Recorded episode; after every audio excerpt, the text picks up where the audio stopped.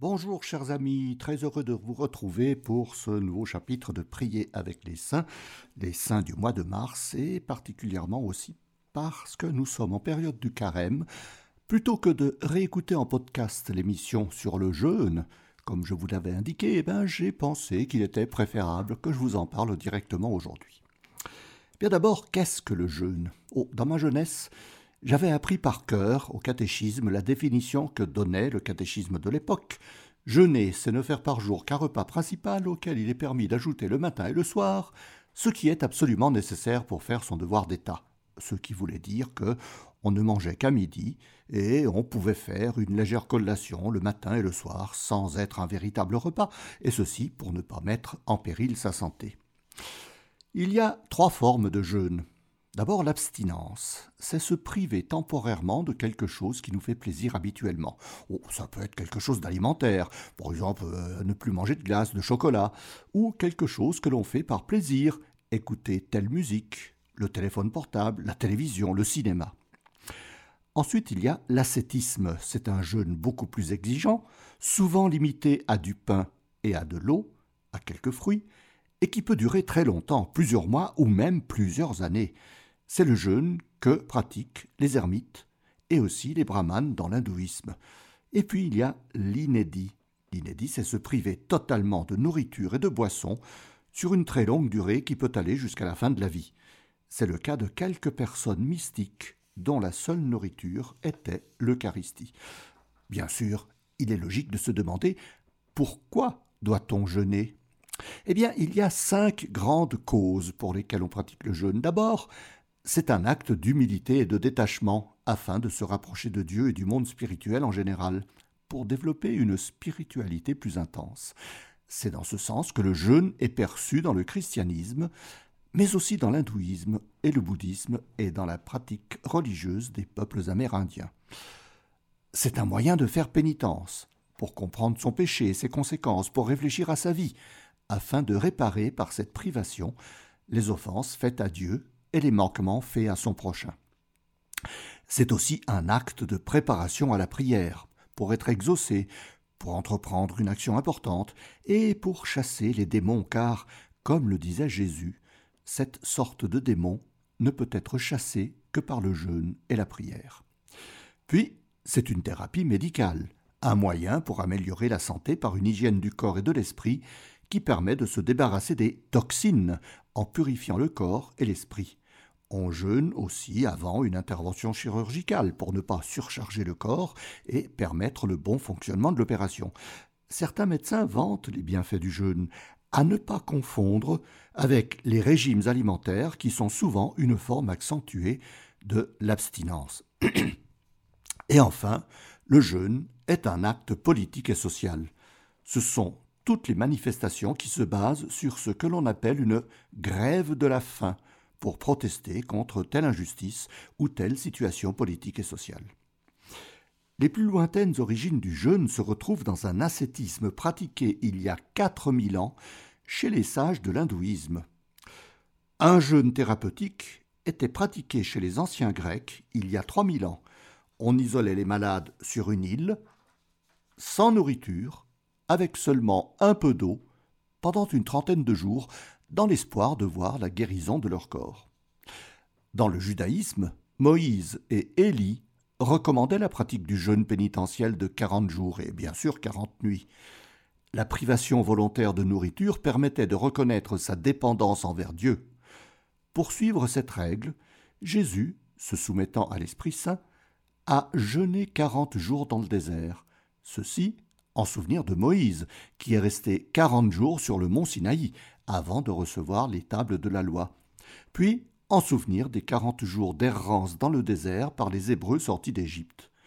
Moïse et Jésus ont dû rester dans un jeûne absolu pendant ces quarante jours.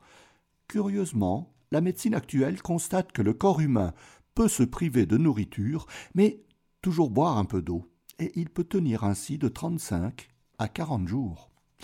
Dans le christianisme, le jeûne se pratique surtout au moment du carême, qui est la commémoration des quarante jours que Jésus a passés dans le désert avant son ministère public. Ce sont surtout les catholiques et les orthodoxes qui pratiquent le carême, quarante jours avant Pâques, pour bien se préparer à la résurrection du Christ. Le mot vient du latin « quadragesima » qui signifie « quarantième » et on appelle aussi le carême la « sainte quarantaine ». Ce jeûne s'effectuait aussi à tous les moments de pénitence fixés par l'Église, pendant la période de l'Avent, la veille des grandes fêtes et des changements de saison que l'on appelait les vigiles et les quatre temps.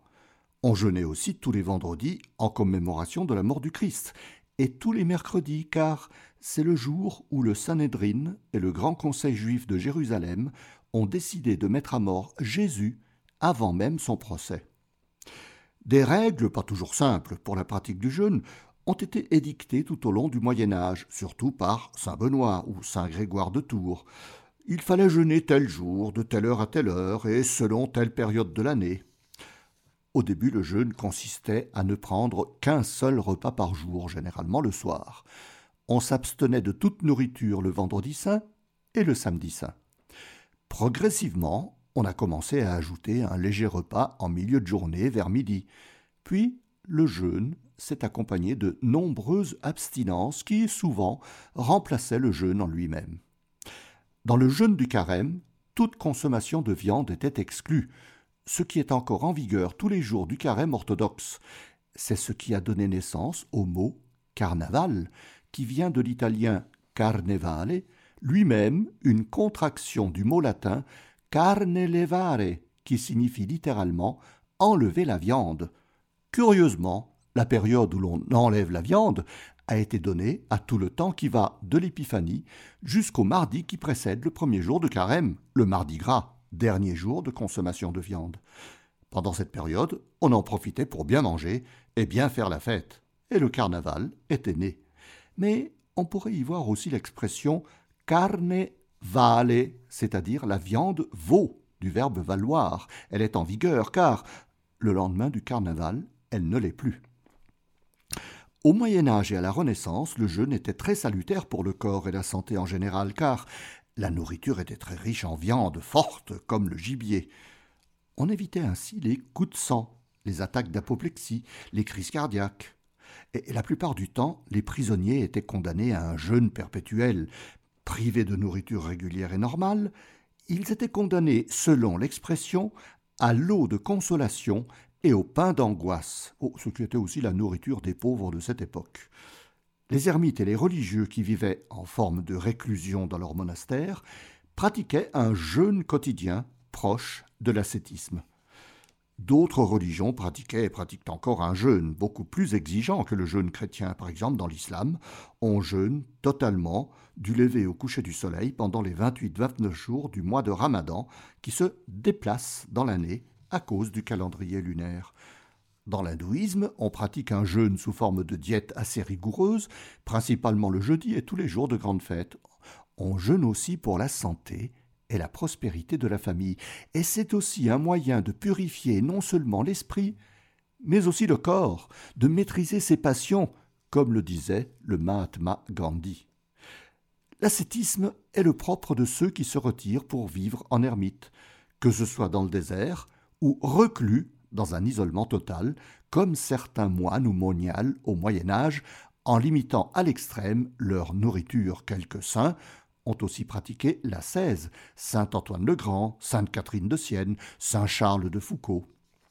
L'inédit, que l'on appelle aussi respirianisme ou pranisme, ces deux termes étant très proches d'un mouvement sectaire qui prône l'absence de toute nourriture, eh bien, l'inédit est caractérisé par le fait de ne rien boire ni manger pendant une longue période, qui peut aller jusqu'à plusieurs années.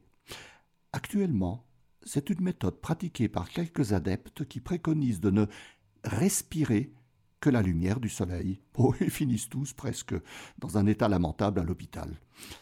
Les sages hindous pratiqueraient un jeûne absolu pendant de nombreux mois ou même de nombreuses années. Le prince népalais Siddhartha Gautama aurait pratiqué un ascétisme rigoureux de six ans avant d'atteindre l'illumination et devenir l'éveillé, qui se dit en sanskrit le Bouddha. Quelques personnes célèbres dans l'Église ont pratiqué l'inédit. Saint Nicolas de Flux Thérèse Neumann, la stigmatisée de Connersreuth en Bavière, Marthe Robin, elle ne se nourrissait que de l'Eucharistie. Certains adeptes d'une spiritualité laïque pratiquent le jeûne dit philosophique ou athée. C'est un jeûne modéré d'une durée de trois semaines au maximum qui est associé à des techniques de méditation afin de mieux ressentir les effets de l'avancée. Oh oui, il y a aussi ce genre de choses. Chez les protestants et les évangélistes, le jeûne est une pratique individuelle, laissée à la liberté de chacun, que ce soit pour la pratique ou pour les moments et les jours. Il n'y a pas de règles imposées comme pour le carême ou l'avent chez les catholiques, bien qu'on trouve en Suisse le jeûne fédéral et le jeûne genevois, dont je vous avais parlé au cours de la première émission Prier avec les Saints en septembre deux mille vingt, et où il est question, il est tradition de ne manger que la fameuse tarte aux pruneaux.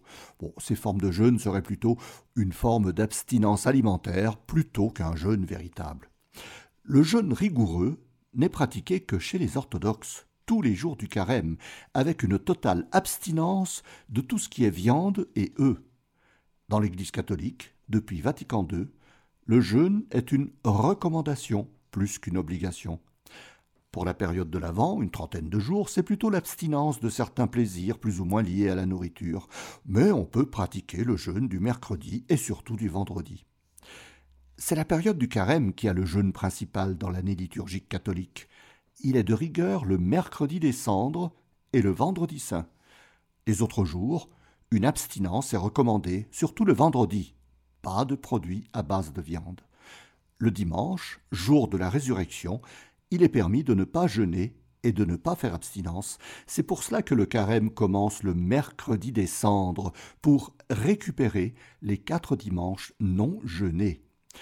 Les personnes de moins de quatorze ans et de plus de soixante ans sont dispensées du jeûne, ainsi que les malades et les indigents. Mais ils ne sont pas dispensés de l'abstinence, qui peut être pratiquée sous différentes formes, pas seulement alimentaire. Le jeûne et l'abstinence ne sont pas seulement une manière de se préparer à la rencontre avec Dieu, mais ils sont aussi une forme de prière ou de préparation à la prière et à la demande.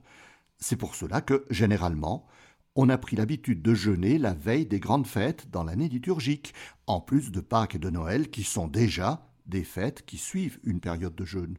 Mais on pourra aussi jeûner la veille de la Pentecôte, de l'Ascension, de l'Assomption, de la Toussaint, pour marquer notre désir de célébrer Dieu ou la Vierge le lendemain et pour bien nous y préparer. Dans ce même sens, l'évêque jeûne la veille d'une ordination sacerdotale et le pape jeûne la veille d'une canonisation. Dans un sens de respect et de préparation à la rencontre eucharistique, il y a ce que l'on appelle le jeûne eucharistique, qui est prescrit avant de recevoir Jésus hostie. Avant le concile Vatican deux, il fallait être à jeun depuis minuit, aucune nourriture du boisson. Eh bien oui, j'ai connu cette période, et on s'y adaptait facilement. Mais actuellement, un jeûne d'une heure est suffisant avant la communion. Ce jeûne eucharistique est voulu pour susciter en nous une véritable faim et soif de recevoir Jésus. Pourquoi les cendres ? Le jeûne et l'abstinence sont un moyen de se détacher des matières terrestres pour se rapprocher de Dieu. Ce sont des moyens pour reconnaître son péché et de le réparer en expiant de manière concrète. Donc, il faut pratiquer une grande humilité pour cette réparation. Dans l'Ancien Testament, principalement dans le Lévitique, on trouve l'origine de la pratique des cendres.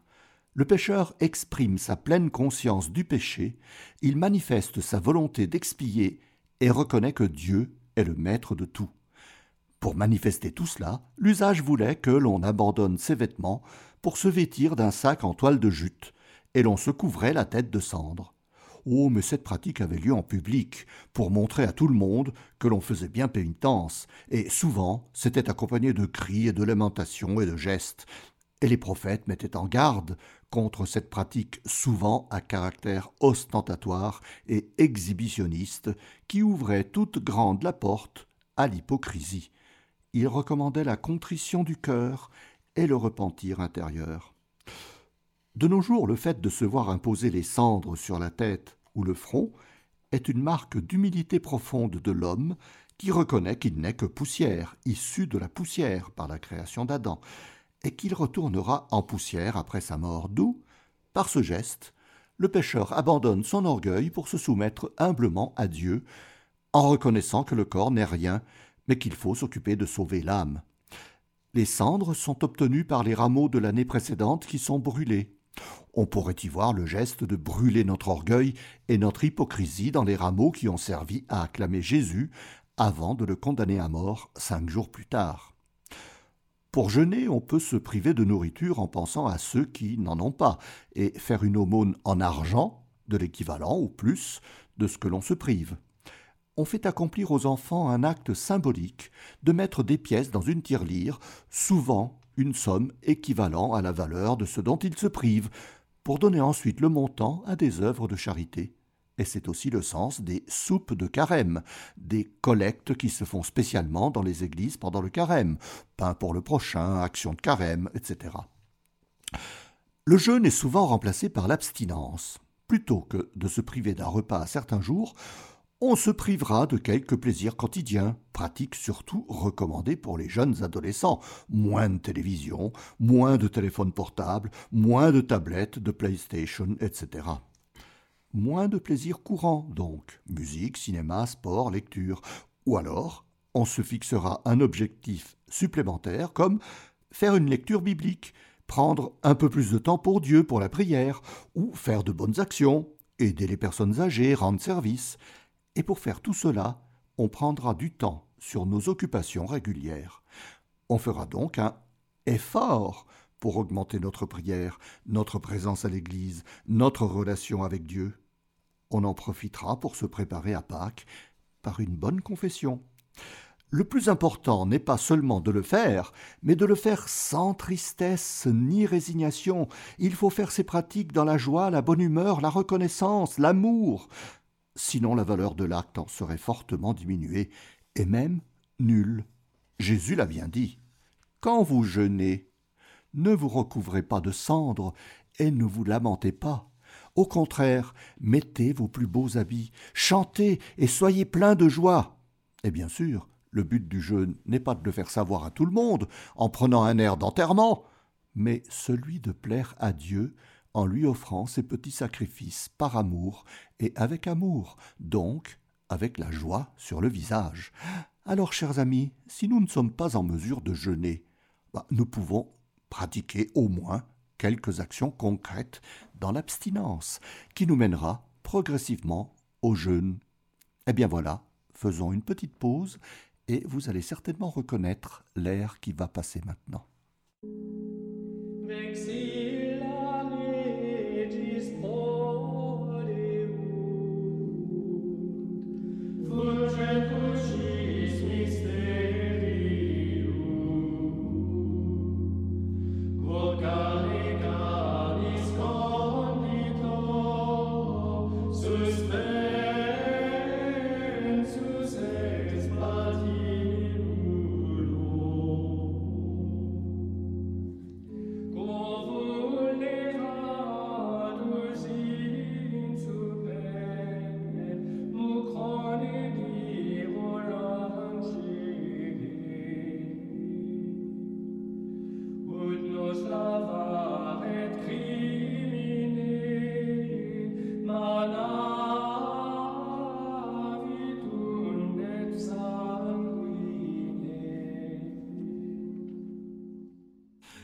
Eh bien, vous avez reconnu peut-être notre sigle au début des émissions qui passent sur Radio Maria Suisse Romande.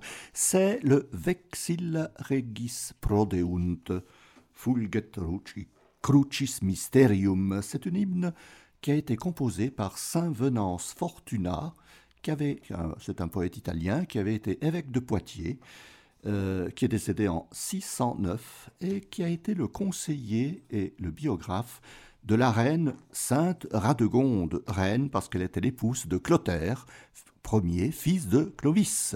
Et elle a quitté son mari pour entrer au monastère parce que son mari était violent et même meurtrier. Voilà pour la petite histoire. Peut-être qu'il y aura un chemin de foi qui lui sera consacré bientôt. Qui fêtons-nous aujourd'hui ? Eh bien, treize mars, Saint Eldrade, appelé aussi Eldrade. Certaines sources le font naître en sept cent quatre-vingt-dix à Lambesc, près d'Aix-en-Provence, d'où sont originaires ses parents, les aristocrates Aldradus et Léoda. D'autres sources le font naître en sept cent quatre-vingt-un au château d'Ambel, propriété de ses parents. Ambel se trouve entre Gap et Grenoble, près de Corps, pas très loin de la Salette. Quoi qu'il en soit, à l'âge de vingt ans, il perd ses parents et devient l'administrateur de biens importants. Il vécut dans une très grande simplicité, en construisant des abris pour les pauvres et des hospices pour les malades, avec même de grands jardins ombragés pour l'accueil des voyageurs et des malades convalescents. Puis, il vendit tous ses biens et décida de rentrer dans un monastère, après avoir effectué un pèlerinage à Saint-Jacques-de-Compostelle. Il s'adressa à l'abbaye bénédictine de la Novalaise, dans le Val de Suse, près du col du Mont-Cenis, sur le côté italien. Mais il fut refusé. Le père abbé Ambulfe lui conseilla de repartir en pèlerin, ce qu'Eldrade fit en se rendant à Rome. À son retour au Mont-Cenis, en huit cent quatorze, il fut enfin accueilli comme moine à la Novalaise. Il en devint le père abbé en huit cent quarante-quatre, étrange car certaines sources disent qu'il meurt en huit cent quarante-cinq. Il incitera ses moines à la laus perennis, la louange perpétuelle, qui était déjà en vigueur à l'abbaye de Saint-Maurice d'Agaune. Et il le fera pratiquer les secours charitables envers les voyageurs qui se perdent dans la neige. Et c'est sur cet exemple que l'hospice du Grand Saint-Bernard sera construit vers mille cinquante par Saint Bernard de Menton, archidiacre d'Aoste. Eldrade construisit un autre monastère près de Briançon, qui est aujourd'hui Monétier-les-Bains. Il meurt le treize mars huit cent soixante-quinze à l'âge de quatre-vingt-quatorze ans. Quel saint avons-nous fêté ces derniers jours ? trois mars, Sainte Cunégonde de Luxembourg. Elle est née en neuf cent soixante-quinze et cette princesse luxembourgeoise a été duchesse de Bavière, puis reine de Germanie, en épousant Henri le Boiteux ou Henri le Saint, qui devint ensuite l'empereur Henri deux. Selon une légende bien tenace, leur mariage n'aurait jamais été consommé et Cunégonde, accusée d'infidélité, se soumit au jugement de Dieu en marchant sur des, chocs, des socs de charrue chauffés à blanc, et elle en sortit indemne. Devenue veuve en mille vingt-quatre, elle se retira dans une abbaye qu'elle avait fondée à Kaufungen, en Hesse, où elle mourut le trois mars mille trente-trois. Elle fut canonisée par le pape Innocent trois en mille deux cents. Son époux Henri deux avait été canonisé en mille cent quarante-six. Ce couple de saints est invoqué paradoxalement contre la stérilité et pour la fidélité dans le mariage et pour la préservation de la chasteté chez les personnes consacrées. Saint Henri est fêté le treize juillet. quatre mars, c'est le bienheureux Henri trois, comte de Savoie. Il est décédé le quatre mars mille cent quatre-vingt-neuf à Chambéry. À cette époque, le comté de Maurienne ou de Savoie était assez vaste et il englobait tout le pays de Vaud. Après trois mariages, où il est resté veuf, la répudiation d'une quatrième épouse pour infertilité et le décès d'une future cinquième épouse avant mariage et la naissance d'un héritier en mille cent soixante-dix-huit, Humbert trois se retira à l'abbaye de Hautecombe, fondée par le futur évêque de Lausanne, Saint-Amédée de Clermont. Saint-Amédée avait été l'éducateur d'Humbert lorsque son père, Amédée trois, partit en croisade. Il a été béatifié par le pape Grégoire seize en mille huit cent trente-six. cinq mars, Saint Théophile de Césarée. Il a été évêque de Césarée en Palestine et aida beaucoup le pape Saint Victor Ier à faire établir pour tout l'Orient la célébration de Pâques au dimanche qui suit la Pâque juive et non plus le quatorze Nisan, un vendredi, jour de la crucifixion. Il est décédé martyr sous Septime Sévère vers l'an deux cents. six mars, Saint Fridolin de Seckingen. C'est un moine irlandais venu s'installer près de Bâle où il fonde un monastère à Seckingen, sur la rive nord du Rhin, en Germanie. La région de Glaris appartenait à ce monastère et l'on dit que Fridolin l'avait reçu en héritage et son frère Landolf voulait sa part. Mais Landolf fut épouvanté par la vision du propriétaire de Glaris, un certain Ursus, qui le menaça de mort et céda sa part à Fridolin. Fridolin convertit les habitants de Glaris et pour cette raison le canton de Glaris l'a comme saint patron. Il est décédé en cinq cent quarante et il est invoqué pour des successions et des héritages difficiles. six mars, c'est aussi Saint Schrodegang. On le connaît aussi sous le nom de Saint Godegrand ou Gundigrand. Il fut d'abord notaire, puis chancelier de Charles Martel, puis de Pépin le Bref, avant de devenir, le premier octobre sept cent quarante-deux, évêque de Metz, qui était la capitale de l'Austrasie. En sept cent cinquante-trois, Pépin le Bref l'envoya à Rome pour faire venir le pape Étienne deux, qui sacra le vingt-huit juillet sept cent cinquante-quatre Pépin le Bref et ses deux fils, Carloman et Charles, le futur Charlemagne, instaurant ainsi la dynastie carolingienne. Mais Schrodegang ramena aussi quelques chantres qui pratiquaient l'office de la liturgie romaine, qu'il fit mettre en vigueur à l'abbaye de Gorze, qu'il venait de fonder en sept cent quarante-sept, et par la Schola Cantorum de la cathédrale de Metz. Cette liturgie comprenait ce qui allait donner le plein chant, appelé d'abord Cantilena Metensis, et qui fut appelé plus tard chant grégorien, en l'honneur du pape Saint Grégoire Ier, qui fut celui qui mit en vigueur la liturgie romaine vers l'an six cents, avec le chant en vieux romain, ancêtre du grégorien. Saint Schrodegang s'employa à faire de Metz le centre de diffusion de la liturgie romaine et du futur chant grégorien. Il meurt le six mars sept cent soixante-six. sept mars, sainte perpétue et félicité, sa servante. Elles sont martyrisées le sept mars deux cent trois à Carthage. Ce sont les premières martyres d'Afrique, dont le récit de leur mort est bien documenté, et c'est pour cette raison qu'elles figurent dans les prières eucharistiques du canon de la messe. C'est aussi saint Thomas d'Aquin, bien que on fête le, onze, le vingt-huit janvier, jour de la translation de ses reliques, le sept mars est le jour de sa mort, le sept mars mille deux cent soixante-quatorze. C'est aussi le bienheureux Frovin d'Engelberg. On ne sait pratiquement rien de sa vie, sauf qu'il était moine à Einsiedeln, puis à Bade, et devient en mille cent quarante-deux abbé du nouveau monastère d'Engelberg, dans l'actuel canton d'Obwald. Il a écrit de nombreux traités et rassemblé plusieurs manuscrits dans la bibliothèque de son monastère. Il serait décédé le onze mars mille cent soixante-dix-huit pour certains, mais le sept mars étant la date la plus sûre. huit mars, Saint Jean de Dieu. Il a mené une vie loin des vertus chrétiennes pendant plus de quarante ans. João Cidade est né au Portugal le huit mars mille quatre cent quatre-vingt-quinze à Montemoro Novo, à l'est de Lisbonne, et il décède à Grenade, en Espagne, le huit mars mille cinq cent cinquante. À l'âge de huit ans, il s'enfuit de chez ses parents pour suivre un aventurier qui veut aller à Madrid, mais, resté seul en cours de route, il devient serviteur chez un berger.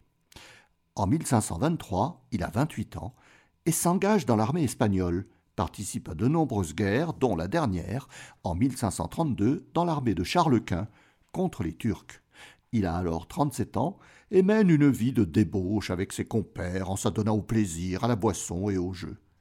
En mille cinq cent trente-cinq, à quarante ans, il est à Ceuta, dans le Maroc espagnol, où il est tailleur de pierre pour fortifier la ville. Trois ans plus tard, il est à Gibraltar, où il devient vendeur ambulant de livres, certainement volés. Puis il va à Grenade, qu'il ne quittera plus. Là, en mille cinq cent trente-huit, il ouvre une petite librairie et commence à découvrir quelques livres religieux. Il entend parler d'un prédicateur célèbre, Juan de Ávila, le futur saint, et à l'écoute de l'un de ses sermons, il en est ébloui et se convertit, brûle tous ses livres, distribue tous ses biens, s'habille comme un mendiant et passe ses journées dans la prière et la mortification au point que la population le prend pour un fou. João dépense tout son argent pour agrandir les îles où il vivait, avec les pauvres et les aliénés. Il est encouragé par saint Juan de Ávila à passer sa vie à les servir. João parcourt les rues de Grenade en mendiant pour aider ses amis, les indigents, les malades. Rapidement, la population, voyant son zèle et sa foi, ne le considère plus comme un fou, mais commence à l'appeler « João de Deus », « Jean de Dieu ». Quelques jeunes gens décident de venir l'aider et de vivre en communauté avec lui. Ce sera la fondation de l'Ordre des Hospitaliers en mille cinq cent trente-neuf, qui a tout de suite un grand succès. Épuisé par les privations, les pénitences et le sacrifice qu'il fait dans le service aux pauvres, il meurt le huit mars mille cinq cent cinquante. Il est canonisé le seize octobre mille six cent quatre-vingt-dix par le pape Alexandre huit. En mille huit cent quatre-vingt-six, le pape Léon treize le proclame saint patron des hôpitaux, des ordres hospitaliers et des malades, copatron avec saint Camille de l'Hélice. En mille neuf cent trente, le pape Pie onze le nomme saint patron des infirmiers et des infirmières, des imprimeurs, des relieurs et des libraires. On l'invoque souvent pour lui demander la délivrance de l'addiction à l'alcool. Il est considéré comme le précurseur de l'hôpital moderne. neuf mars, sainte Françoise romaine, mère de famille de Rome, décédée le neuf mars mille quatre cent quarante et canonisée le vingt-neuf mai mille six cent huit par le pape Paul cinq. Fille de nobles romains, Francesca Bussa di Leoni épouse à l'âge de treize ans un autre noble romain, Lorenzo Ponziani, mais elle continue ses œuvres de charité et sa vie de prière, surtout pendant les épidémies de peste à Rome. En mille quatre cent vingt-cinq, elle fonde les Oblates de Marie, tout en restant mariée et mère de famille. Elle rejoint son ordre à la mort de son époux en mille quatre cent trente-six. Elle est célèbre par ses miracles de son vivant et par ses visions de l'enfer et du purgatoire. Elle est la sainte patronne de Rome et des automobilistes, par le fait que son ange gardien l'accompagnait lors de ses voyages dans l'au-delà. neuf mars, c'est aussi saint Dominique Savio, ce jeune garçon qui a fréquenté l'oratoire de Saint Jean Bosco et qui est mort le neuf mars mille huit cent cinquante-sept à l'âge de quinze ans. Et je vous invite à réécouter le chemin de foi parcours d'histoire à son sujet du lundi vingt-deux juin deux mille vingt. Quels sont les saints importants à venir pour ce mois de mars? Ils sont très nombreux et comme d'habitude, j'ai dû faire des coupes sombres pour vous présenter les saints principaux. quatorze mars, bienheureuse Ève de Liège. Vous vous souvenez de sainte Julienne de Cornillon, qui est à l'origine de la fête Dieu et dont un chemin de foi lui avait été consacré le quinze juin deux mille vingt.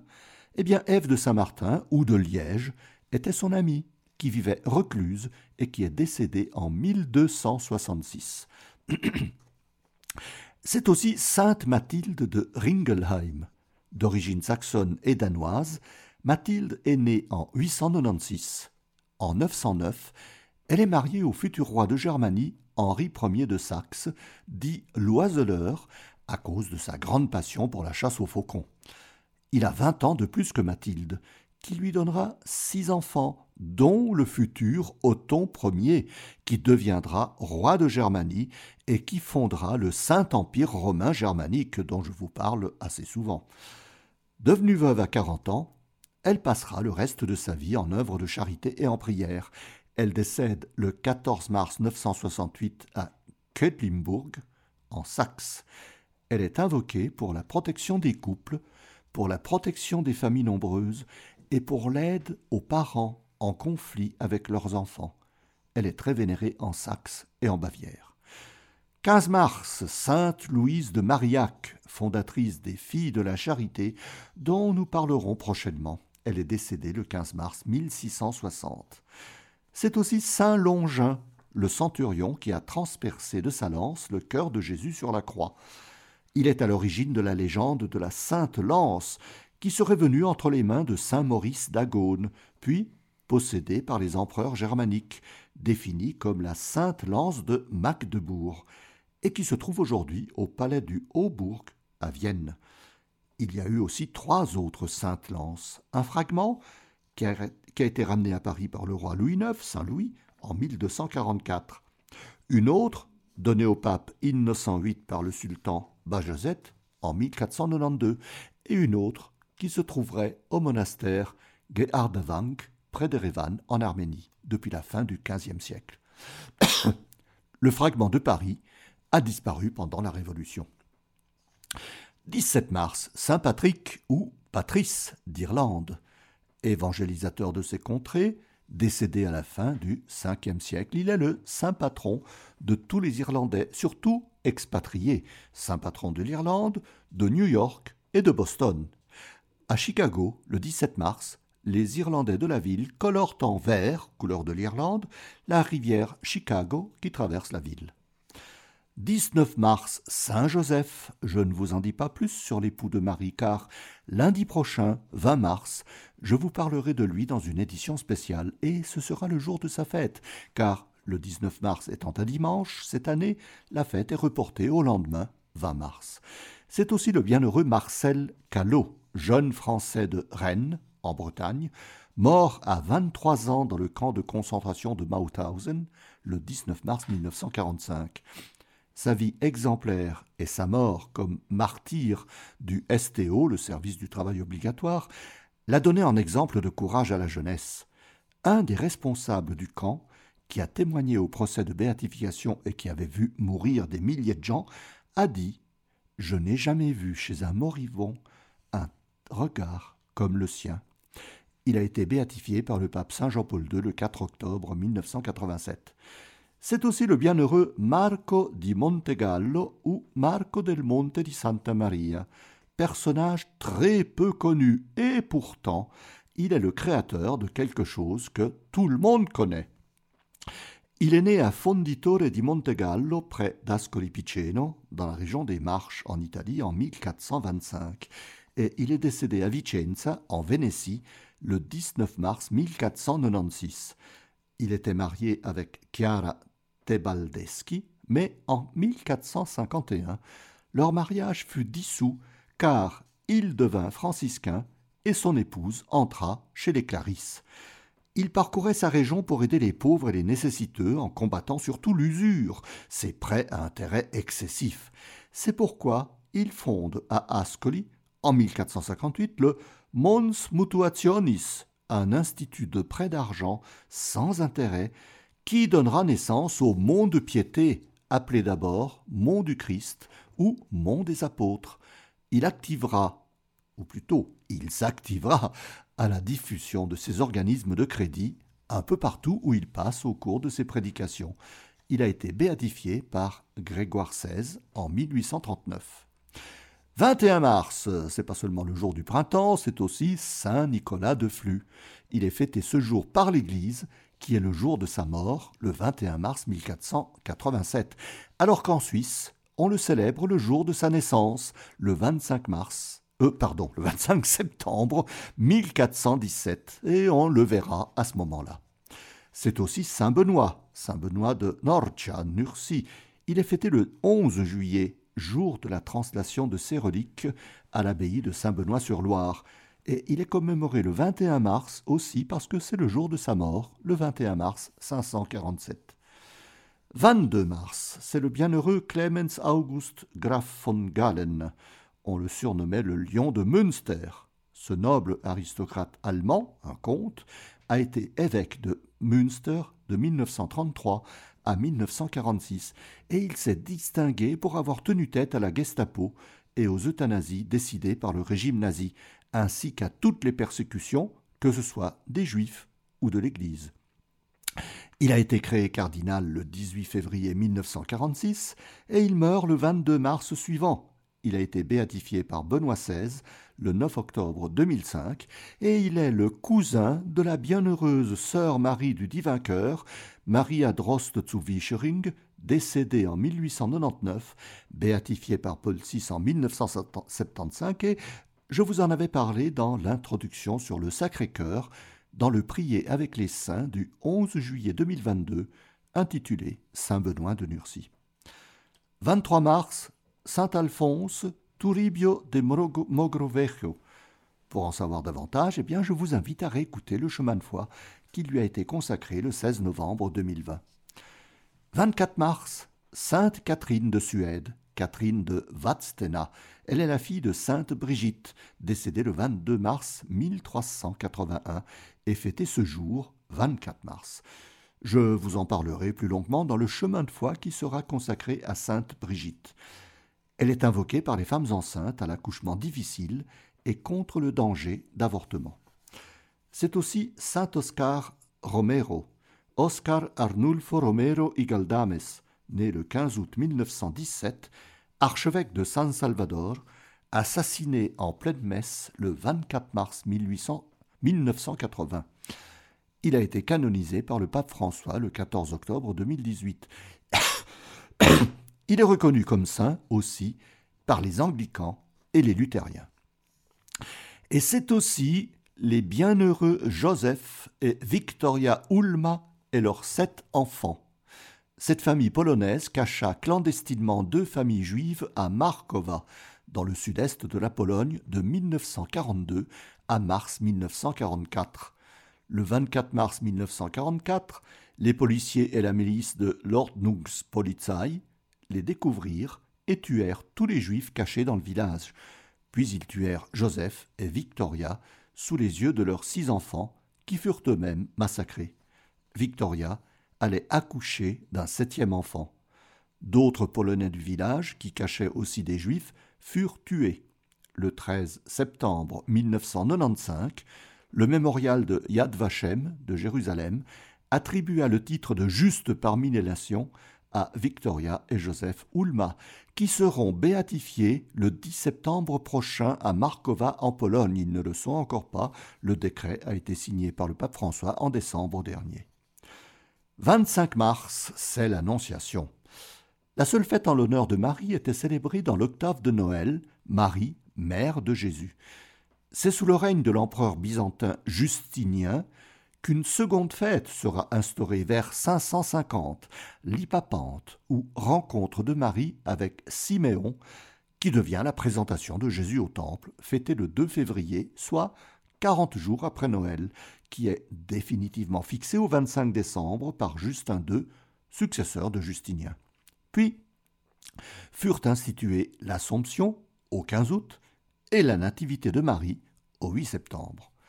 C'est durant le sixième concile Intrullo, ainsi appelé du nom grec Trullos, qui signifie coupole, car il se tint dans la salle de la coupole à Constantinople en six cent quatre-vingt-onze à six cent quatre-vingt-douze, qu'apparut pour la première fois le terme de « Saint jour de l'Annonciation », fêté pendant la Sainte Quarantaine de jeûne, donc le Carême. À la suite de ce concile, le pape Saint Serge Ier, vers six cent quatre-vingt-quinze, institue quatre processions en l'honneur de Marie, dont celle de l'Annonciation, qui est fixée au vingt-cinq mars, car dans le calendrier romain, ce jour était celui de l'équinoxe de printemps. La fête est appelée Annonciation du Seigneur, puis elle devient Annonciation de la Bienheureuse Vierge Marie, et elle porte son nom actuel, Solennité de l'Annonciation du Seigneur, depuis mille neuf cent soixante-neuf, suite aux décisions du Concile Vatican deux. Selon la tradition, et par le fait que le vingt-cinq mars était le premier jour du printemps, donc du renouveau, l'Église avait placé symboliquement d'autres événements commémorés ce jour. Le premier jour de la création, la chute d'Adam et Ève, le sacrifice d'Isaac, la mort de Jésus sur la croix, bien que les historiens sont d'accord sur la date du cinq avril de l'an trente, et aussi le jour du jugement dernier. Si le vingt-cinq mars est un dimanche, l'Annonciation est reportée au lundi vingt-six. Si elle tombe pendant la Semaine Sainte, elle est reportée au deuxième lundi après Pâques. C'est aussi Saint Dismas, c'est le nom du bon larron qui est devenu le premier saint canonisé de l'histoire par les paroles du Christ sur la croix. « Aujourd'hui même, tu seras avec moi au paradis ». Les noms de Dismas et de Gesmas, pour le mauvais larron, apparaissent au quatrième siècle dans l'Évangile de Nicomède et les Actes de Pilate, textes jugés apocryphes, donc non reconnus. Le monastère de Stavrovouni, sur la montagne de la Sainte-Croix à Larnaca, dans l'île de Chypre, possède déjà une importante partie de la vraie croix. Il aurait aussi une partie de la croix du bon larron. La basilique Sainte-Croix de Jérusalem à Rome possède le patibulum, la poutre horizontale de la croix de Dismas. Depuis le haut Moyen-Âge, il est considéré comme le saint patron des condamnés, des voleurs, des charretiers, des brocanteurs et des restaurateurs de tableaux, comme c'est curieux. C'est aussi le bienheureux Évrard. Il est le fils du comte Eppo de Nellenbourg et d'une très pieuse femme, la comtesse Edwige, qui était de proches parents du noble alsacien Bruno d'Egisheim d'Axbourg, qui deviendra le pape Saint Léon neuf. Il avait pour épouse la pieuse Itta, et il eut six enfants, dont certains devinrent moines. Évrard et Itta se séparèrent pour mener chacun une vie monastique. Évrard fonda le monastère de tous les saints à Chafouze, où il mourut en mille soixante-dix-huit. vingt-huit mars, c'est Saint Gontran, un autre saint à la vie dissolue, roi de Burgondie, qui englobait toute la Suisse occidentale, roi de Paris, de cinq cent quatre-vingt-sept à cinq cent quatre-vingt-douze il est le petit-fils de Clovis, il eut plusieurs épouses et concubines, et en tua quelques-unes, y compris son médecin. Après quelques autres crimes, il se convertit, mena une vie exemplaire, et finit ses jours à l'abbaye de Saint-Marcel, près de Chalon-sur-Saône. Il fut proclamé saint par les évêques de son royaume. Comme quoi, chers amis, vous voyez, on peut être le pire chenapan et devenir saint en cours de route. C'est aussi saint Étienne Harding, d'origine anglaise. Il devint moine bénédictin jusqu'en mille neuf cent quatre-vingt-dix-huit, où il entra chez les cisterciens de l'abbaye de Cîteaux, que saint Robert de Molesme venait de fonder près de l'actuelle vigne de Bourgogne, Nuit Saint-Georges, en Côte d'Or. Il en devint prieur, puis abbé, et révisa la règle de Cluny, qu'il trouvait trop exagérée dans la liturgie fastueuse et longue. Il révisa aussi la Bible en la complétant au plus près de la traduction de saint Jérôme. Il envoya des copistes à Metz, siège du chant grégorien, comme nous l'avons vu, et à Milan, pour recopier avec exactitude les meilleurs manuscrits. Ces copistes se firent aider pour la rédaction de la Bible dite de Cîteaux par des rabbins juifs. En mille cent quinze, il envoya un jeune moine, Bernard de Fontaine, avec quelques compagnons, fonder une nouvelle abbaye sur un lieu non loin de Bar-sur-Aube, appelé Claire-Vallée, qui devint l'abbaye de Clairvaux, et oui, l'abbaye de Saint-Bernard. Il est décédé le vingt-huit mars mille cent trente-quatre. C'est aussi sainte Gundelinde d'Alsace, appelée aussi sainte Gundelinde de Niedermünster, monastère fondé par sa tante sainte Odile, dont elle devint l'abbesse en sept cent vingt-trois. Elle est la fille du duc Adalbert d'Alsace et sœur de saint Attal et de sainte Eugénie. À sa mort, en sept cent cinquante, ses reliques ont été partagées entre l'église paroissiale de Saint-Nabor, dans l'actuel département du Bas-Rhin, celle du collège de Molsheim, aussi dans le Bas-Rhin, et à l'abbaye d'Einsiedeln. C'est aussi saint Tutilon. Il est aussi connu sous le nom de Tutilo ou Tuotilo de Saint-Gall. Né en Irlande en huit cent cinquante, il vint assez jeune vivre comme moine à l'abbaye de Saint-Gall, qui se trouvait alors en Allemagne. Avec son ami le bienheureux Notker, dit le Bègue, il étudie la musique auprès de Moengall, ancien abbé de l'abbaye irlandaise de Bangor. Il devient compositeur d'hymnes, mais il est aussi un excellent orateur et poète, et il occupera diverses activités comme orfèvre, peintre, architecte et sculpteur. Comme musicien, il jouait de nombreux instruments, dont la harpe, mais la majeure partie de ses œuvres ont été perdues. Il meurt le vingt-huit mars neuf cent quinze. Le trente mars, c'est le bienheureux Amédée neuf, duc de Savoie, un lointain descendant du bienheureux comte Humbert trois.